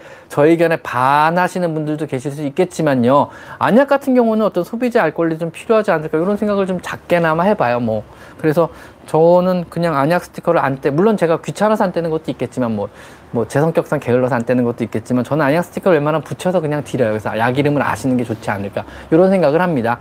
물론 우리나라의 약물 오남용 실태나 사람 약을 막 써버리는 이런 실태를 생각하면은 그런 것도 좀 어떻게 안 좋은 쪽으로 좀 될 수도 있겠지만 그래도 뭐 일단은 어느 정도 왜냐면 약 스티커를 다 떼서 약 이름을 모르게 해서 처방을 하는 나라가 내가 알기로는 별로 없어요. 그래서 붙여서 보내는 게 맞지 않을까 싶어요. 동남아 대부분의 나라들도 약 이름을 붙여서 주는 걸로 알고 있어요. 미국도 마찬가지고요. 그렇게 알고 있어요. 그냥 그래서 뭐 돌맞을 소리긴 하겠지만 저는 약 스티커를 그냥 웬만하면 좀 약 이름을 약 병 뚜껑 색깔로 말하는 게 너무 웃기거든요. 사실 솔직히 말하면 약 좀 전에 뭐 주황색 약병이고 이러는데 진짜 이게 소비자가 그러니까 보호자가 내 고양이가 어떤 안약을 쓰는지 모르고 그냥 주황색 안약하고 하늘색 안약병하고 이런 식으로 말할 정도면 좀 문제가 있는 게 아닌가. 왜냐하면 약 이름을 직접적으로 말해야 되는 게 아닌가 이런 생각이 들어서 그냥 잠깐 여담으로 한 얘기입니다. 죄송합니다. 여담이 역시나 여담이었습니다. 죄송합니다. 자, 꼬밀집사와 두브레온이 코숏 2살 HCM 아직 약 먹을 정도 아닌 6개월마다 추적관절 할 때 호흡수 체코 중 초기일 때 해주면 더 좋을까요? 이게 무슨 얘기죠? 초호흡수 체코 중 초기일 때 이게 무슨 얘기인지 잘 못 알아듣겠는데 다시 천천히 읽어볼게요. 제가 코숏 2살, 2살인데 HCM이에요. 코숏인데 그것도 아 답답하다. 오케이, 아직 약 먹을 정도는 아니라고 평가가 내려졌나 봐요. 초음파 검사하신 거겠죠? 6개월마다 추적 관찰 때 잘 때 호흡수, 잘 때 호흡수를 체크하는데 초기일 때 해주면 더 좋을 게 있을까요? 글쎄요, 살 안 찌게 해주는 거 정도 말고는 제가 특별히 생각나는 게 없네요. 지금은요. 요거는 뭐 살 안 찌게 해주는 거 말고는 사실은 뭐 심장에 좋은 살을, 심장에 좋은 약 이런 건 없잖아요. 근데 심장병일 때 일단은 항산화제 계통은 도움이 되는 걸로 알고 있어요. 그래서 요 경우는 어리지만요 필요할 수 있으니까는요 보통 제 노면만 먹이라고 그랬는데 액티베이트 같은 영양제 먹이시는 건 나쁘지 않을 것 같아요. 그래서 심장병에서는 사실은 항산화제가 도움이 분명 된다고 논문들도 나오고 있거든요. 요거는 논문탕에 있는 거니까 요거는 그런 거 정도만 해주시는 거면 괜찮을 것 같아요. 항산화 정도, 액티베이트 같은 고양이, 액티베이트 캣이죠 정확한 이름은요. 액티베이트 캣 같은 노면 영양 노령면 영양제를 2살이지만 HCM 있으니까 먹이시는 건 나쁘지 않을 것 같아요. 이거는요 도움이 됐으면 좋겠네요. 자, 소신 발언은 뭐 소신 발언은 아니고요. 그냥 그랬으면 좋겠다. 그냥 약 귀찮아서 안약 뚜껑에 스티커를 안 떼는 수의사의 발언이었을 뿐입니다. 소신 발언은 아니고요. 자, 사연님, 그냥 지나가고 있는데 잘 쫓아다니다 갑자기 다리를 물어요. 왜 그러는 거예요? 정상입니다. 그런 애들 많아요. 그러니까 사냥 본능이 발동돼서 그래요. 왜냐하면 고양 입장에서 하루 종일 심심한데 어떤 사냥감, 뒤쫓으면 사냥감이나 물 수 있는 건 주인의 발이나 손밖에 없어요. 집에서 움직이는 건 주인의 손과 발밖에 없잖아요. 몸통을 물진 않잖아요. 엉덩이를 물진 않잖아요. 얘가 애들이요. 그러니까 집안에서 움직이는 것들, 자기가 추적해서 뛰어가서 물 수 있는 것들은요, 자기 추적 본능과 사냥 본능을 발휘해서 물 수 있는 건 주인의 손과 발밖에 없기 때문에 그런 거고, 그러는 거는 정상입니다. 그래서 그럼 어떻게 좀 많이 놀아 주라 그래요. 사냥감으로. 애가 아직까지 사냥 본능이 발휘된다는 얘기는 그만큼 충분하게 어떤 사냥의 욕구를 해결을 못해서 그런 거거든요. 그렇다 그러면 조금 놀아주셔야죠. 주인이 너무 안 놀아주니까 그런 거잖아요. 그러니까 낚싯대나 오뎅꼬치 갖고 조금 더 열심히 흔들어서 놀아주시는 게 좋지 않을까 싶어요. 그 경우는요.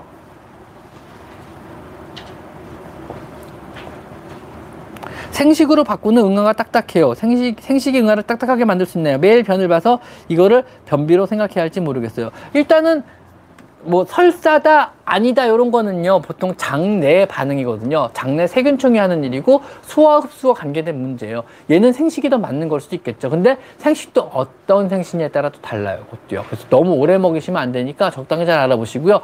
보통 고양이 변비 같은 경우는요, 요즘에 제가 추천하는 사료는요 힐스에서 나온 그거 뭐지 바이옴이라는 사료 있어요. 바이옴, 고양이 사료 중에. 그래서 바이옴, 게스트로인테스티널 바이옴, 정확한 상품명이요. 고양이 게스트로인테스티널 바이옴이라는 사료가 있거든요. 이 사료 굉장히 괜찮은 것 같아요. 그래서 일종의 고양이 장내 세균총을 좀 강화시키는, 장내 정상 세균총이 어떤 먹이가 되는 이런 것들이 많이 들어간 종류의 사료거든요. 올리고당도 들어가 있고요. 그래서 좀 이따 제가 고양이 변비에 대해서 한번 올려드릴 건데, 고양이 변비 있다면 일단은 일반 사료 중에서는 힐스사에서 나온 고양이 게스트로인테스티널 바이옴이라는 사료를 한번 권해드려 볼게요. 이거 괜찮은 것 같아요. 그래서 올리고당 하는 일이 뭐냐면은요, 보통 고양이 변비에서 몇 가지 사항이 물을 많이 먹이는 게 최고예요. 고양이 변비에서는요. 일단 최선을 다해서 물을 많이 먹이는 게 제일 좋고요. 그 다음에 올리고당 같은 거 조금 먹이시는 거 도움 돼요. 올리고당 같은 게 이제 장내 세균총의 어떤 먹잇감이 돼요, 얘들이요. 그래서 장내 세균총을 활성화시키는 데 도움이 돼요. 그 다음에 유산균 제제는 크게 도움이 되는 거 잘 모르겠는데, 그 다음에 또 도움이 될 만한 게 뭐 있을까요? 차전자피? 아주 약간의 차전자피 도움 돼요. 근데 차전자피를 먹을 때 그것만 먹이시면 변비가 더 심해져요. 그래서 차전자피 조금씩 사료에서 섞어 먹이시는 거 도움이 되는데, 차전자피가 보통 퍼실륨이라 그러나, 그래서 약국에서 팔아요. 되게 많은 양을 파는데 사람에서도 변비에 많이 써요. 차전자피로 검색하면 팔아요. 그래서 그거 조금씩 사료에 섞어주면 되는데, 그거는 물하고 같이 먹이셔야 돼요. 그거는 젤리 형태로 부풀어 오르는 건데 주변에 물을 흡수해서 부풀어 올라서 변을 만들어내는 거기 때문에 그거는 물을 많이 먹이시면서 같이 먹이셔야만 효과가 있어요. 차전자피도요. 또 효과 있는 게 뭐 있냐면, 그 다음에 플레인 요거트 효과 있는데, 이거는 애들에 따라서 설사를 해버리는 경우도 있어요. 왜냐하면 이게 사실은 유당 불내성 있는 애들한테 유당을 줘가지고 설사를 유도하는 거의 일종이거든요. 그래서 어떤 애들은 변비가 해결되기도 하고 어떤 애는 설사가 심해져 버리기도 해요. 그래서 조금씩 티스푼 한 티스푼부터 해서 조금씩 양을 늘려가면서 먹여보셔야 돼요. 그런 식으로 먹여보시다가 설사한다 그러면 중단하셔야 돼요. 그래서 이런 거 유당 불내성 있는 애들한테는 사실 그러니까 요건 제가 정리해서 한번 영상으로 만들어 올려드릴게요. 고양이 변비에 대해서는요. 요건 한번 제가 정리해서 올려드릴게요. 그리고 고양이 변비의 최후의 수단은 항상 뭐 결국은 관장이죠. 근데 관장은 안 할수록 좋으니까 사실 되게 힘들거든요. 안 할수록 좋으니까 이거는 마지막까지 미뤄두고 다른 방법을 다 써보는 거죠. 근데 이런 여러 가지 방법들을 써가지고 관장까지 안 가는 경우가 90% 이상이에요. 대부분 다 결국은 관장 없이 해결할 수 있어요. 그러니까 한번 해보는 거죠. 이건 영상으로 제가 정리해서 조만간 올려드려보도록 하겠습니다. 아셨죠? 고양이 변비 스페셜이 되겠네요. 고양이 변비의 모든 것. 네, 영상 제목 고양이 변비의 모든 것. 고양이 변비를 알아보자. 뭐 이런 걸로 하나 만들어서 올려드릴게요. 재밌겠다. 하나 올려드리겠습니다. 조만간. 16살 신부전 이기 관리 약물 좀 알려주세요. 16살 신부전 이기면 관리 되게 잘하신 거고요. 일단은 첫째로 관리 약물로는요. 일단 인을 좀 제어하고 통제할 필요가 있어요. 그래가지고 이름 생각 안 난다. 이름 생각나면 알려드릴게요. 검은색 알갱이 있어요. 왜 이름 생각 안 나지? 검은색 알갱이 이름. 검은색 알갱이. 나 이름 생각 안 난다. 큰일 났다. 뭐지? 그래서 보통 3종 세트를 많이 쓰거든요. 그래가지고 일단 크레메진이구나. 크레메진 꼭 먹여주시고요. 인통제하려고. 그 다음에 보통 혈압이 높아지게 돼요. 그래서 혈압을 좀 떨어뜨려줘야 되거든요. 반드시요. 그래서 혈압 떨어뜨리는 걸로 간단히 먹을 수 있는 게 세레니아 아니고 나 갑자기 이름들이 하나도 생각이 안 나요. 지금 정신이 하나도 없다. 잠시만요. 고양이 신부전. 네이버에 물어봐야죠. 왜 갑자기 이름 생각 안 나지? 그래서 보통은 이제 그리고 마지막으로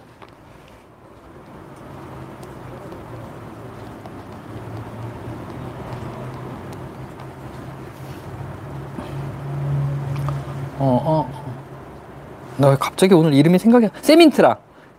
그 다음에 하나가요. 크레메진, 세민트라, 그 다음에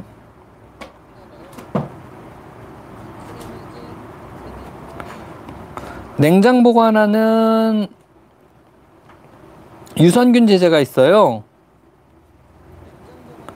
그래서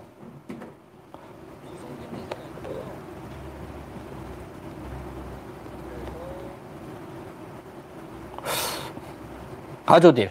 3가지거든요. 그래서 일단 아조딜, 크레메진, 세민트라 요 3가지는 반드시 써주시는 게 좋고 요 3가지면 되게 훌륭하게 관리하고 계신 거예요. 그래서 세민트라 같은 경우는 베링거 인겔함에서 되게 오래전부터 출시한 약이에요. 그래서 보통 혈압을 낮춰줘가지고 신장 기능을 잘 유지할 수 있게 해주는 약이에요. 신부전에 걸리면 혈압이 올라가요. 왜냐하면 혈압을 떨어뜨리는 것도 신장이 하는 일 중에 하나예요. 신장에 감지 센서가 있어가지고 야 혈압이 너무 높잖아. 내가 너무 부담돼서 힘들어. 지금 혈압 좀 낮춰줘라는 신호를 보내요. 뇌에. 그러면은 여러 가지 혈압을 낮추는 여러 가지 메커니즘이 돌아가면서 혈압을 다시 떨어뜨리는 역할을 하게 되는데 근데 문제는 신장이 나빠지면 그 기능을 잘 못해서 혈압이 올라가면 신장이 더 빨리 망가지게 돼요. 그래가지고 세민트라 반드시 먹여주셔야 되고요. 크레메진은 장 내에서 어떤 인 관련된 어떤 것들을 흡착해서 똥으로 내보내. 몸이 흡수를 못하게. 그래가지고 몸에서 어떤 유래미, 요독증 같은 게 빠지지 않게 해주는 게 세민트라인데 크레메진인데 크레메진 먹일 때 조심하셔야 될 게 요게요. 보통 고양이 한 마리당 하루에 400mg을 먹이게 돼 있어요. 한 마리당. 몸무게랑 상관없이 이거 무조건 한 마리당 400mg이에요. 근데 우리나라에서 파는 모든 크레메진은 한 봉지가 2000mg이 돼 있어요. 사람 먹는 용으로 나오니까는요. 이거 우리나라에서 못 만들어요. 일본에서 만들어요. 포장 기술 때문에. 그래서 일본에서 진공 포장해서 들어와요. 일본에서 만들어져서 일본에서 진공 포장해서 들어오는데 한글로 크레메진 써 있어도 뭐 이게 CJ에서 한번 수입할 거예요. CJ 수입하는 약이에요. 일본에 수입하는 약이거든요. 그래서 일본 동화제약인가 어디서 수입하는 약인데 이게 문제가 사람용 2000mg으로 진공 압축 포장돼서 나와요. 근데 이게 왜 진공이 돼 있냐면 공기랑 닿는 순간부터 효과가 급속도로 떨어지기 시작을 해요. 그래가지고 요거를 보통은 이제 400mg이니까 4, 5, 20, 5일 동안 먹여야 되잖아요. 한 봉지를 가지고. 한 봉지를 갖고 5일 동안 먹이게 되면요. 봉지를 열었다 닫았다 열었다 닫았다 효과가 조금씩 떨어지는 거죠. 그래서 항상 밀봉을 잘 하셔야 돼요. 그래서 5일 동안 먹이실 때. 밀봉을 잘 하시고 나눌 때도 최대한 빨리 나눠가지고 공기랑 접촉을 줄이셔야 돼요. 요거예요. 그래서 공기 접촉을 최대한 줄이셔야 되고 그리고 또 한 가지가 만약에 이게 이제 사람용을 쓰니까 2000mg이고 공기 접촉하면 효과가 떨어지고 이러니까 그게 이제 신경에 쓰이상은 일본에 수입하셔도 돼요. 그래서 일본 일본 아마존이죠. 일마존이라 그러나요? 일본 아마존.co.jp 들어가시면요. 코발진으로 검색해 보세요. 그래서 코발진으로 검색하면요. 이 똑같은 크레메진 만드는 회사에서 고양이용으로 크레메진을 만들어요. 400mg씩 포장해가지고요. 그래서 한 봉지당 400mg씩 포장돼가지고 그거를 다시 진공 포장해서 팔아요. 그래가지고 생각보다 안 비싸요. 이게 코발진으로 검색하시면 똑같은 회사, 사람용 크레메진 만드는 회사에서 고양이용으로 400ml를 소분해서 만들어 팔고요. 요게 고양이 두 달치 정도 약값이요. 한 10만원 정도밖에 안 해요. 그래서 9,800엔이었나? 내 인터넷 검색해 보니까. 그래서 9,800엔, 이게 수입하는데 어떤 특별 약품으로 등록이 안 됐기 때문에 개인 수입 가능하시거든요. 그래서 요거 한 두 달치 수입하시면은 한 10만원, 아마 택배비까지 하면 12만원이면 되겠다. 12만원이면은 두 달치 크레메진을 사실 수 있거든요. 그것도 뭐 가격이 싸다 비싸다 문제가 아니고, 이게 뭐 가격이 싸다 비싸다 그것 때문에 수입을 하라는 게 아니고요. 이게 400mg으로 포장된 게 우리나라에서 안 팔아서 그래요. 일본에서만 팔아요. 그래서 일본에서 코발진이라는 상품, COVALZN인가? 코발진. 요거 제가 영상 만들어서 올려드릴게요. 아니면 제가 코발진 따로 상품 소개를 해가지고 제가 제 커뮤니티 게시글 하나 올려드릴게요. 사진하고 게시글 같이 올려드릴게요. 그래서 코발진이라는 상품명으로 판매되고 있으니까 일본 아마존 들어가셔서 코발진 영문명으로 치시면 쫙 떠요. 코발진이. 그래서 400mg 단위로 포장해서 효과가 되게 좋아요. 왜냐면 한 마리당 한 봉지 뜯어서 바로 먹이면 되니까 공기 접촉이 거의 없잖아요. 다음 거 뜯을 때까지요. 그래서 효과 때문에 수입해 쓰라는 거지, 싸니까 수입해 쓰라는 게 절대 아닙니다. 오해하지 마세요. 아셨죠? 그래서 코발진이라는 상품으로 일본에서 고양용으로 판매되는 게 있으니까 그거 사다 먹이시면 돼요. 똑같은 크레메진이고, 요거 되게 효과적인 약이고 진짜 좋아요. 크레메진은 꼭 먹이셔야 돼요. 아셨죠? 그리고 마지막으로 아조딜은요, 실제 장내 세균총에 영향을 미쳐가지고 장내 세균총 중에서도요, 어떤 인을 흡착하고, 그 다음에 어떤 몸에 안 좋은, 신장에 안 좋을 만한 것들을 분해하는 그런 락토바실루스나 이런 대표적인 어떤 장내 세균 3가지 종류가 들어가 있는 캡슐에 들어가 있는 게 바로 그 유산균 제제거든요. 아조딜이거든요. 냉장 보관하셔야 되고요. 요건 효과가 좀 있어요. 아조딜도 반드시 먹여주시면 좋아요. 그래서 이 3가지, 아조딜, 그 다음에 크레메진, 그 다음에 세민트라, 요 3가지만 잘 먹여주시면은요, 상당히 오랜 기간 동안 2기를 유지하는 애들 많아요. 한 5년씩, 뭐 6년씩 2기, 3기로 안 넘어가는 애들 되게 많이 있거든요. 요렇게 유지시켜 주시면 될 것 같아요.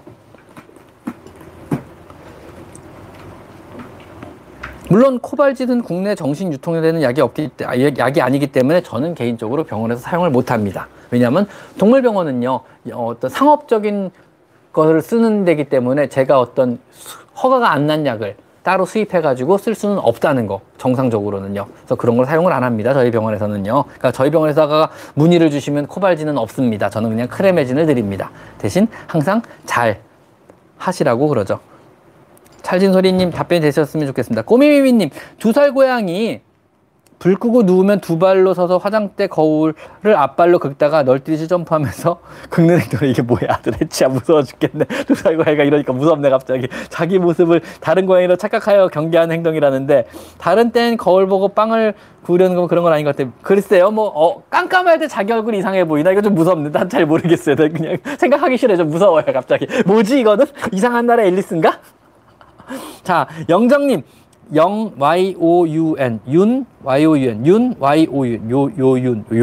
정요윤님, 괜찮다는 말을 들었는데 걱정돼서 초기 검진 때 빈혈이랑 저체중이라고 들었어요. 체중만 신경 쓰면 될까요? 네, 체중만, 살만 안 찌게 하세요. 살찌면 급격히 나빠지는 거거든요, 이런 경우는요. 왜냐하면 심장이 먹여야 할 세포수가 더 많아지고, 심장이 먹여야 할 체중이 늘어나면요, 심장이 더 무리를 하게 되고, 심장이 무리하면 급속도로 나빠지거든요. 그래서 체중은 신경을 많이 쓰셔야 될 겁니다. 나머지 체중만 신경 쓰면 될까요? 다른 건 신경 쓸까 없을까요? 라기보다는요, 영양제 먹일 수 있으면 아까 말씀드린 액티베이트캡 먹여주시면 좋고요. 그 이상은 해줄 수 있는 게 없어서 그래요, 별로. 사실은 심장 쪽은 해줄 수 있는 게 별로 없어서 그래요. 처방식도 별로 효과가 없거든요. 만약에, 또 있다. 처방식이요. 고양이는요, 신장 안 좋을 때, 콩팥 안 좋을 때, 신부전 있을 때는 처방식이 최고예요. 그래서 KD나 아니면 리날 반드시 먹여주셔야 돼요. 그래서 지금 통계적으로요, 여러 가지 조사 결과 통계적으로 리날이나 KD를 먹였던 고양이하고 리날이나 KD를 안 먹였던 고양이에서요, 대부분의 경우 생존율을 보면은요, 2배 차이 나요. 그래서 처방식을 먹는 고양이하고 처방식을 안 먹는 고양이 생존율은 2배가 차이 나요. 무려 2배가 신부전에서는요. 그래서 반드시 먹여주세요. 2기, 3기에서는 신부전일 때 거의 수명 2배 차이 나니까 처방식 꼭 먹여주시면 좋은데, 안 먹은 방법이 없지만 먹기만 한다 그러면 꼭 먹여주세요. 아셨죠? 자, 선생님, 2개월 아이인데, 2개월 아이라니겠죠? 노롱도롱님, 2개월 아이인데 밥을 한 끼에 한 숟가락 이상을 주니까 설사를 해요. 한 끼 한 숟가락 이상을 주면 설사래요. 한 숟가락 자꾸 주방 가서 울어요. 조금 더 줘야지. 한 끼 한 숟가락 두 달이라서 사료를 바꿔야죠. 사료를 많이 먹으면 설사한다면 정상적인 사료가 아니잖아요. 아니면 얘 정상적인 변 상태가 아니잖아요. 그러니까 얘가 치료를 받든 사료를 바꾸든 일단 사료를 한번 바꿔보시는 게 좋을 것 같아요. 이건 사료 문제 같은데요. 요거는 사료를 바꾸시는 게 맞을 것 같습니다. 우선은요. 자, 오큐님 고맙습니다. 그래서 그쵸? 쪽 많이 먹으면 설사한다. 사료를 근데 노롱도롱이 사료를 뭐 먹이시나요? 궁금한데 갑자기 사료를 뒤에 고양이가 다리가 길고 이쁘네요. 뒤에 고양이가 누구지? 아, 난 사나가 더 이뻐요. 사나가 더 이뻐요. 실장님 수고하셨습니다. 제가 끄고 퇴근할게요. 고양이가 자꾸 개 밥을 뺏어 먹는데 괜찮을까요? 왜 서로 자기 밥 안 먹고 고양이는 개 거 먹고 개는 고양이 거 먹으려고 할까요? 일단은 첫째는 강아지가 고양이 걸 먹으려고 하는 건 당연해요. 고양이 사료가 훨씬 맛있어요. 왜냐면 고단백이거든요. 거기다 대부분 육류로만 이루어진 사료이기 때문에 고양이 사료가 더 맛있으니까 강아지 입장에서는 더 맛있는 걸 먹으려고 그러겠죠. 그리고 고양이가 강아지 거 먹는 건 좀 이상하네요. 맛이 보통은 없는데 그냥 탄수화물에 끌려서 그러나 뭐 별식처럼 느껴서 그러나 그래서 높이를 좀 달리 놓으셔야 돼요. 강아지는 간단하게도 높은 데 올려놓으면 못 먹잖아요. 그래서 고양이만 먹을 수 있게 고양이랑 강아지 같이 키우는 집은요 높이를 달리해서 놓으셔야 돼요. 아셨죠? 고양이 사료는 반드시 높은 데 올려놓으시는 게 좋습니다. 아셨죠? 자, 또 그 다음에 최진희님 5개월 남자 냥이 6개월 여자 냥이 키우는 집사입니다. 5개월 동안 알레르기가 없었는데 갑자기 생겼어요. 누가요? 사람이요? 같이 지낼 수 있을까요? 애들을 보낼 생각 안 해봤어요. 이제 털 빠짐이 슬슬 나와서 갑자기 그런가? 같이 자는 것만 따로 자면 괜찮을까요? 요거는 사실은 알러지가 어느 정도 있는지 몇 등급인지 뭐 이런 거에 따라 점수가 얼마나 되는지 이런 거에 다 다르기 때문에 제가 뭐라고 말씀 못 드리겠어요. 그래서 제 영상 중에 알러지 관련 영상이 사람 알러지 관련 영상이 있어요. 그래서 만약에 알러지가 있으면 고양이를 버려야 하나요? 아마 이런 제목일 거예요. 아마 알러지가 있으면. 그래서 그 영상 보시면은 알러지가 있는 집사분이 알러지가 있는 어떤 강아지를 키우시는 분이 알러지가 있는 어떤 애완동물을 키우시는 가족 중에 누가 알러지가 있을 때 강아지 고양이를 키우는 요령 그럼에도 불구하고 내가 키우기 쉽다 그러면은 어떻게 해야 되는지 어떤 걸 조심해야 되는지 어떤 관리 요령이 필요한지 이런 거에 대한 영상을 이미 만들어서 올려놨으니까 아마 한 1년 전에 만들어서 올려놓은 것 같아요. 되게 초기에 올려놨어요. 그래서 한 10개월에서 1년 사이 그 정도 영상이니까 뒤로 쭉 넘어가서 뭐 알러지가 있을 때 강아지 고양이 버려야 하나요? 이런 관련 제목인 거니까 그 영상 한번 보시면은 거기에 제가 알러지가 있는 환자가 강아지 고양이를 키우는 요령에서 올려서 그거 한번 보세요. 뭐 거기 보면 여러 가지가 있어요. 뭐 이런 헤파 필터가 내장된 어떤 공기청정기를 가동시키고 매일매일 브러싱, 아침형 브러싱해서 털이 안 빠지게 관리해 주시고 실제로 알러지가 일어나는 건 얘들의 털이 아니고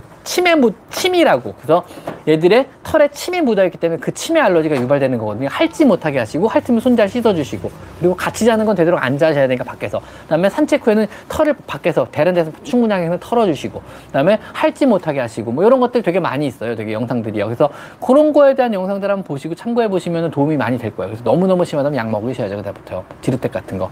그래서 동물병원 하시는 수의사 중에서도 고양이 강아지 털에 알러지 있는 분들 의외로 많으세요. 간호사분들도 많으세요. 그래서 이분들이 보통 약 먹으면서 많이 하시거든요. 지르텍 같은 거 먹으면서 하시더라고요. 지르텍이 개인적으로 지르텍 제일 좋아요. 지르텍이 제일 잘 듣는 것 같아요. 동물 알러지에는요. 정확히 말하면 털 알러지가 아닙니다. 침 알러지예요. 침이 묻은 털이 빠져서 거기 알러지가 유발되는 거예요. 그래서 실제 털 반응보다 침에 대한 반응이고요. 그럼 고양이마다 또 달라요. 또 이거는 그래서 확인을 해 보시는 게 좋을 것 같아요. 따로 짜시는 게 일단 권장드리고요. 그 다음에 뭐 이것저것 시대보면 많이 좋아질까 그렇게 심하지 않으신 것 같아요. 이 정도까지 질문할 정도면요. 사료는 로얄캐닌 마더 앤 베이비캣입니다. 마더 앤 베이비캣이라면 너무 어린 고양이들이 먹는 사료예요. 요거는 이제 키튼으로 바꿔주시면 좋아질 것 같아요. 그래서 요거는 키튼으로 한번 바꿔보시면 좋아지지 않을까 싶어요. 그래서 고양이 캣 사료를요. 2달이잖아요. 2달이면 키튼으로 바꿔야 되거든요. 지금요. 바꿀 때 됐고요. 키튼으로 바꿔주세요. 아니면은 다른 회사 사료의 키튼으로 바꿔보세요. 로얄캐닌 계열의 설사가 유발될 수 있다 그러면요. 힐스 키튼이나 아니면은 어떤 마즈 사료, 그러니까 내추럴 초이스 키튼 이런 사료로 바꿔보시면 도움이 될 것 같아요. 요거는요. 선생님 쟤 자꾸 울어요. 누가 울어요? 누가 울지? 누가 울어? 아 쟤네 또 싸우는구나. 왜 이렇게 싸워? 싸우지 마. 전쟁이 났어.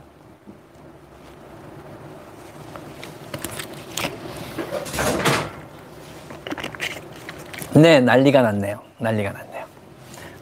어디 보자. 노리가 여기 있었고, 노리 일로 와. 아야. 노리가 놀이가 안 보였죠? 놀이가 여기 있습니다. 자, 러시안 블루 4살 라마입니다. 왜 이러는지 모르겠어요. 오버그루밍이에요. 그루밍하다 막 혼자 토를 뜨는데 많이 뜯어서 부분적으로 비어 보일 정도에 병원에 가야 하는 질병인지요. 일단은요, 오버그루밍하고 털을 뜯는 건 스트레스 질환이에요. 그래서 대부분 사이코틱한 프로브네요. 그래서 공식적인 의학적인 명칭은요, 이디오패식 알로페시아예요. 즉 원인을 알 수 없는 탈모예요. 스스로 물어 뜯는다는 얘기고요. 이디오패식 알로페시아 같은 경우에 원인의 대부분이 정신적인 문제예요. 사이코틱 프라블럼이에요. 즉 어떤 정신적으로 문제가 생겨서 그런 건데, 대부분의 경우는 스트레스예요. 너무 무료화되든가, 너무 심심해서 그래요. 아니면은 예민화되든가, 너무 예민해서 그래요. 아니 강박증이 생겨서 그래요. 너무 전부 다 증상이 심하면 심할수록 붙이는 이름만 다를 뿐이지 똑같아요. 결국은요, 이걸 해결하는 길은 여러 가지로 얘가 심신을 좀 안정화시킬 필요가 있어요. 스트레스를 받았다는 얘기니까요. 그래서 제 영상들 보시면은 고양의 심신을 안정시키는 여러 가지 방법들이 있어요. 펠리웨이 스프레이 같은 것부터 뭐 카밍 칼라라든가 질캔을 먹인다든가 이런 여러 가지 방법들을 해보세요. 아니면 뭐 배치플라워 레스큐레미디를 먹인다든가 여러 가지를 한번 해보세요. 그래서 심신이 안정은 대부분 다 좋아져요. 뭐 그래도 그런다고 하면 그냥 심심해서 그런 거죠. 그럼 뭐 TV를 틀어놓고 나가는 것도, 뭐 아니면 고양이 DVD, 고양이가 보는 어떤 채널을 틀어놓고 나가는 것도 방법이고, 창밖을 볼 수 있게 창문에 해먹을 달아주거나 큰 창문 옆에, 아니면은 캣타워를 창문 옆에 옮겨주시거나, 아니면 혼자 놀 수 있는 여러 가지 장난감들, 로봇 장난감이라든가 혼자 놀 수 있는 여러 가지 장난감들 놓고 가시는가, 한 집에서 조금 더 열심히 놀아주시고, 덜 무료하게 좀 더 맛있는 걸 주세요. 그러면 캔 종류도 많이 따주시고, 다양한 종류의 캔을 제공해줘 보시고, 좀 더 많이 만져주고, 좀 더 많이 놀아주세요. 대부분 다 좋아져요. 지금 말씀하신 그 정도는 강박증 중에 되게 약한 강박증이에요. 굉장히 마일드한 이디오패식 알로페시아인데, 지금 말씀하신 거 그거는 간단하게 해결 가능해요. 주인이 조금만 노력하면은요. 그래서 주인이 조금만 더 놀아주시고요, 조금만 더 만져주시고요, 조금만 더 이뻐해주시고요, 혼자 있는 시간을 덜 무료하게 해주려고 노력을 하세요. 혼자 있는 시간을 덜 무료하게 해줄 수 있는 여러 가지 요령들은 제 영상에 찾아보면 되게 많아요. 뭐 혼자 있는 고양이를 뭐 위한 놀이기구들부터 시작해가지고, 뭐 고양이 필수 이템 시리즈, 고양이가 스트레스를 받는다면 시리즈, 되게 많아요 영상들이요. 그래서 고양이가 어떤 삶의 질을 높이기 위한 여러 가지 방법들은 너무너무 많으니까 그 영상들을 참고해서 하나하나 보시고 공부 좀 해보세요. 그러면은 아, 내 고양이가 혼자 있더라도 좀 더 행복하게 있을 수 있고, 혼자 있더라도 좀 더 안정감을 느끼면서 있을 수가 있고요. 그 다음에 아니면 뭐 집에 있던 동안에도 주인이 조금 더 즐겁게 해줄 수 있는 여러 가지 방법들을 고려하면요, 그런 증상이 없어져요. 정신병이거든요. 일종의 자기가 자기 털을 물어뜯는 거는요, 대개의 경우는요, 피부병이 없다 그러면은요, 대개는 사이코틱 프로그램, 정신병의 일종이고요. 그 정신병의 대부분은 너무 심심해서, 너무 무료해서, 아니면은 너무 불안해서, 무언가 너무 스트레스를 받아서예요. 그거를 해결할 수 있는 여러 가지 방법들을요, 주인이 환경을 보시고 고려해봐야죠. 나중에 그 집 가봤더니 뭐 옆으로 막 전철 지나가고 이러면 그럴 수 있잖아요. 그러면 방음을 조금 더 해야죠. 아랫집 공사하고 이랬으면 그럴 수 있어요. 그러면은 뭐 공사를 좀 자제해달라고 해야죠. 갑자기 옆에서 고양이들이 막 옆집에서 고양이들이 난리 부르면 얘가 불안해서 그럴 수도 있어요. 아니면은 새 식구가 들어와가지고, 새 다른 고양이가 들어와서, 아니면 조카들이 놀러 왔다 가서 그럴 수도 있어요. 그런 여러 가지 불안감이나 스트레스나 어떤 무료함에서 오는 거나 그런 것들이 이디오패식 알로페시아를 유발할 수 있거든요. 스트레스 질환을 유발할 수 있거든요. 그래서 그런 거를 낮출 수 있는 여러 가지 방법들을 고려해야 돼요. 여러분 스트레스 받으면 어떻게 하세요? 뭐 밖에 나가서 데이트도 즐긴다거나, 아니면 영화를 혼자 본다거나, 아니면은 뭐 게임기를 사가지고 게임을 한다거나, 아니면 플렉스 한다고 백화점 가서 쇼핑을 하신다거나, 아니면 뭐 낚시를 가신다거나, 취미 활동을 하시잖아요. 다양하게 스트레스 풀 여러 가지 방법, 아니면 뭐 고수부지를 뛴다거나, 운동을 한다거나, 친구들 만나 술을 마신다거나, 그래서 여러분이 받은 스트레스를 풀려고 여러 가지 노력들을 하시잖아요. 고양이들도 나름 집에서 혼자 있는 동안에 무려 스트레스를 많이 받아요. 이걸 풀어줄 수 있는 여러 가지 방법들을 여러분들이, 누가 해야 돼요? 우리가 해야 돼요. 집사분들이 강구하고 노력을 반드시 해주셔야 돼요. 안 그러면 얘들은 계속 스트레스를 받고 사는 거예요.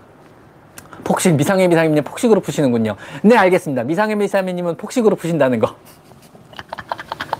그래서 뭐 폭식으로 풀어줘도 좋죠. 맛있는 거 줘도 좋죠. 뭐 어쨌든 얘들이 받는 여러 가지 스트레스나 무료함이나 어떤 뭐 정신적인 불만족, 불안감이나 이런 거를 해소해줄 수 있는 방법은 우린 끊임없이 생각하고 끊임없이 노력해야 돼요. 그래서 끊임없이 어떤 뭐 돈을 벌어서 돈을 써주시고. 근데 강아지랑 달리, 강아지는 사실은 몸으로 해결되고 해결이 안 되는 게 너무 많아요. 뭐 산책을 열심히 시켜야 되는 것도 있고, 뭐 어떻게든 해결이 안 되는 것도 많은데, 고양이는 해결이 되는 게 되게 많아요. 돈으로, 돈만 있으면요. 진짜로. 그래서 강아지 행동학과 달리 고양이 행동학이 편하고 좋은 게, 제 입장에서는요, 강아지 행동학은 결과적으로 어떻게든 해결이 안 돼가지고 결국 약을 써야 되는 게 되게 많아요. 근데요, 고양이 행동학은요, 주인이 약을 쓰는 게 아니고 주인이 돈만 쓰면 해결되는 게 너무 많아요. 진짜로. 그래서 고양이의 대부분의 어떤 행동학적 문제는요, 돈으로 해결하는 게 되게 많기 때문에 열심히 돈 버세요. 그래서 그 돈을 고양이를 쓰시면 돼요. 장난감도 사주시고 맛있는 것도 사주시고 환경도 바꿔주시고 캣타워도 좋은 걸로 사주시고 뭐 창문 옆에 해주시고 아니면 좀 넓은 집으로 이사 가주시든가 여러 가지로 해결할 수 있는 방법 너무너무 많아요. 영양제도 수입해서 사주시고 목에도 네칼라도 걸어주시고 페로몬제도 사서 꽂아주시면 돼요. 즉 돈으로 해결하면 할 수 있는 게 너무 많기 때문에 결국은 해결이 가능하다는 거. 대신 공부를 하셔야죠. 왜냐면 돈을 엉뚱하게 쓰면 안 되잖아요. 제대로 써야 되잖아요. 제대로 쓰려면요 뭐가 필요한지 알아야겠죠. 뭐가 필요한지 알려면 얘한테 뭐가 필요한지 알려면요 역시 공부를 하셔야겠죠. 제 영상에 다 설명되어 있습니다. 어디다 돈 써라. 그리고 뭘 공부하시면 된다. 뭘 알아야 된다. 왜 그런지를 알아야 된다. 이런 것들에 대한 연건은 제 영상으로 했으니까요. 거기다가 뭘 사셔야 될지까지 친절하게 이 필수 이템부터 해서 어떻게 돈 쓰라, 뭐 하다못해 일본 가서 사라, 영국에서 사라 다 친절하게 설명 다 해놨습니다. 영국 아마존에서 주문해라, 뭐 일본 아마존에서 주문해라, 미국에서 주문해라 다 해놨습니다. 영상으로 잘 보세요. 나와 있습니다. 심지어 오늘 코발진 같은 약 일본에 사라고까지 친절하게 얘기했잖아요. 왜 일본에 사야 되는지, 왜 우리나라 약을 쓰면은 그래 효과가 좀 떨어질 수 있는지 역시 설명해 놨어요. 똑같이 우리나라에서 약도 우리나라에서 만든 거 아니에요. 일본에서 만들어서 수입해온 거예요. CJ에 수입한 거예요. 그것도요. 똑같은 회사에서 고양용도 만든다는 거. 왜냐하면 약 성분이 다르진 않아요. 약만 다른 거예요. 약만 포장만 달리한 거예요. 단 진공 포장 압축 기술 때문에 그럼 일본에 수입하는 거예요. 물론 우리나라 CJ에서 만들려면 못 만들겠습니까? 근데 만들려고 기계 설비할 돈 생각해 보니까 뭐 판매량하고 기계 설비 그걸 다 갖춰서 공장을 돌릴 생각을 하니까 수입하는 게 싸게 먹히고 남는 거죠. 그러니까 수입을 하는 거죠. 만드는 기술이 없어서 안 만드는 거 아니에요. 수입하는 게 싸게 먹히니까 수입을 할 뿐이에요. 우리나라 CJ에서도요. 그렇게 알고 계시면 돼요. 아셨죠? 자, 또 여다 말이 길어졌네요. 감사합니다. 내추럴 초이스 키튼 힐스 키튼 경우 한 끼 적정량이 얼마야 될까? 설사바 걱정입니다.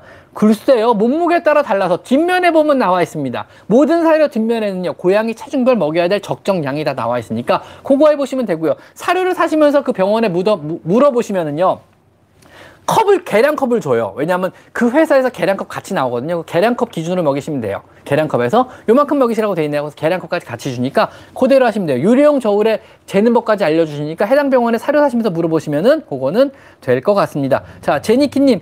윤쌤 유튜브 영상 찾아보시면 질문하신 내용 관련된 상세한 정보 얻을 수 있으니 큰 도움을 받을 수 있을 것 같아요. 이거 설명하려고 25,000원 태워서 제니 누나. 아, 진짜 존경스럽다, 진짜.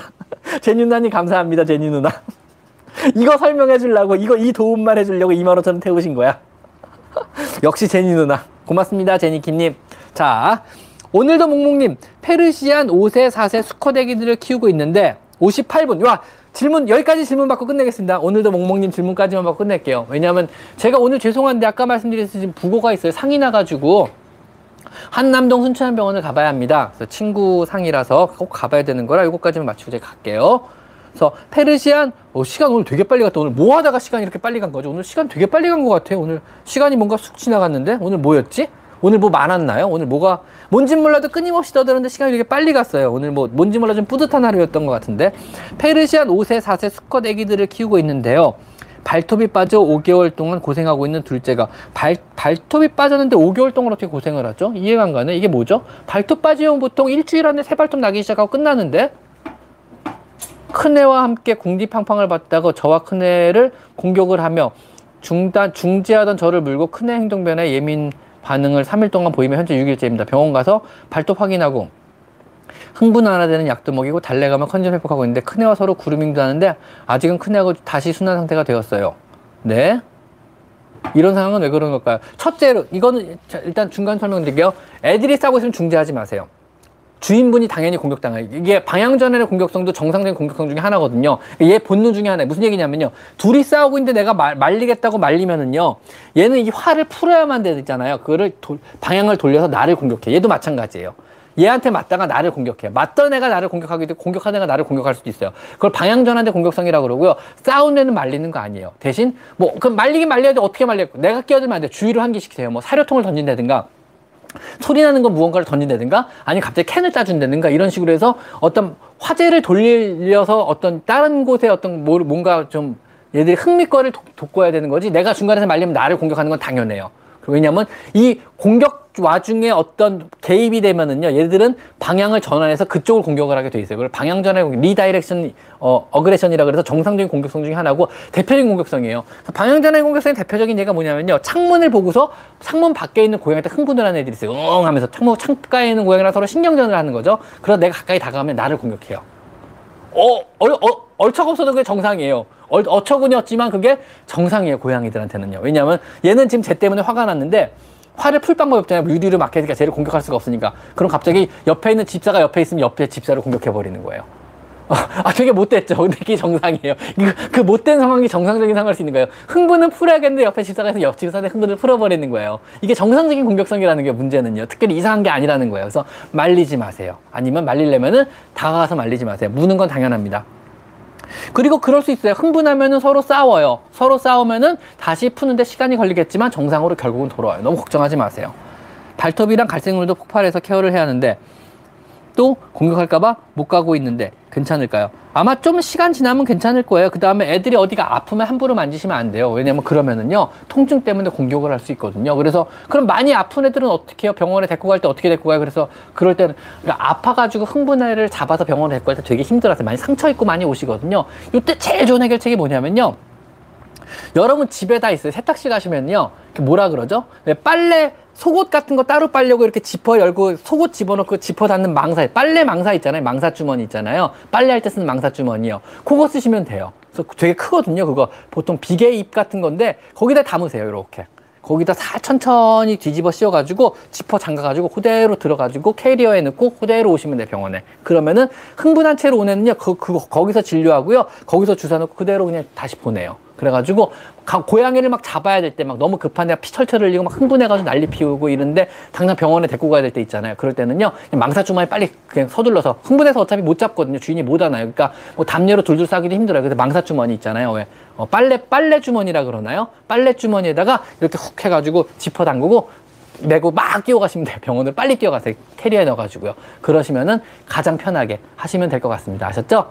자, 아기지아님 감사드립니다. 근데 더 스포츠 보내주지 말아주세요. 이제 저 마감해야 돼요. 진짜 힘들어 죽겠어요. 거기다 지금 빨리 가봐야 돼요. 저 진짜 가봐야 돼요. 자, 오늘 많은 분들이 질문을 해주셨는데 아마 대부분 제가 답변을 못해드렸어요. 정말 죄송하고요.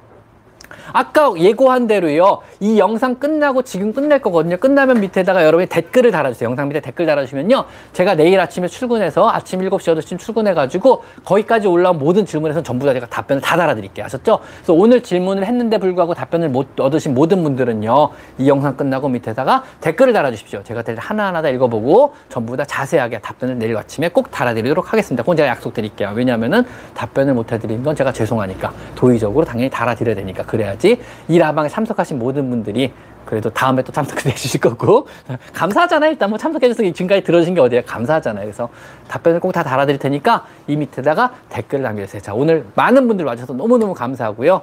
모든 분들의 댓글 못 달아주신 거 죄송하고요. 미상현 미사미님 채널 꼭 들어가서 한번 확인해 보세요. 되게 이쁜 누나시거든요. 거기다 미상현 미사미님은 되게 많은 유명 유튜버들을 관리하시는 MCN 회사에 다니시는 분이기도 직업 자체도 이쪽 분야의 직업이세요. 그래서 뭐 거기 보시면 유튜버 되려면 어떻게, 이런 질문들도 한번 해보세요. 아마 자세히 알려주실 거예요. 아마 그런 것들도요. 그래서 많은 댓글 달아주시면은 미상민님 되게 좋아하시니까 그쪽 채널도 들어가서 꼭 한번 구독해 보시고요. 자, 오늘 여기까지 하겠습니다. 자, 오늘은 여기까지. 마이펫상담소 윤세입니다. 참여해주신 모든 분들, 질문해주신 모든 분들, 슈퍼챗 주신 모든 분들 정말 감사드리고, 여러분이 보내주신 모든 슈퍼챗은요 이곳 레이센터의 아가들 위해 쓰인다는 거 월말에 전부 다 모아가지고요 결산 내가지고 이곳 레이센터에 기증을 합니다. 여러분, 그래서 뭐 제가 기증한다면 전달해드리는 거죠. 여러분이 보내주신 모든 슈퍼챗을 이곳 레이센터에 전달을 해드린다는 거, 그렇게 알고 계시면 되고요. 매월 초에 제가 레이센터 전달 얼마 전달해 드렸습니다 하고 그 사진하고 전부 다 올려드리니까 그렇게 커뮤니티 게시글로 통해서 올려드린다는 거, 이렇게 알고 계시면 될 것 같습니다. 자, 오늘 여기까지 하겠습니다. 오늘 여기까지 마이펫 상담소 윤세입니다. 고맙습니다. 아이고 무릎이야.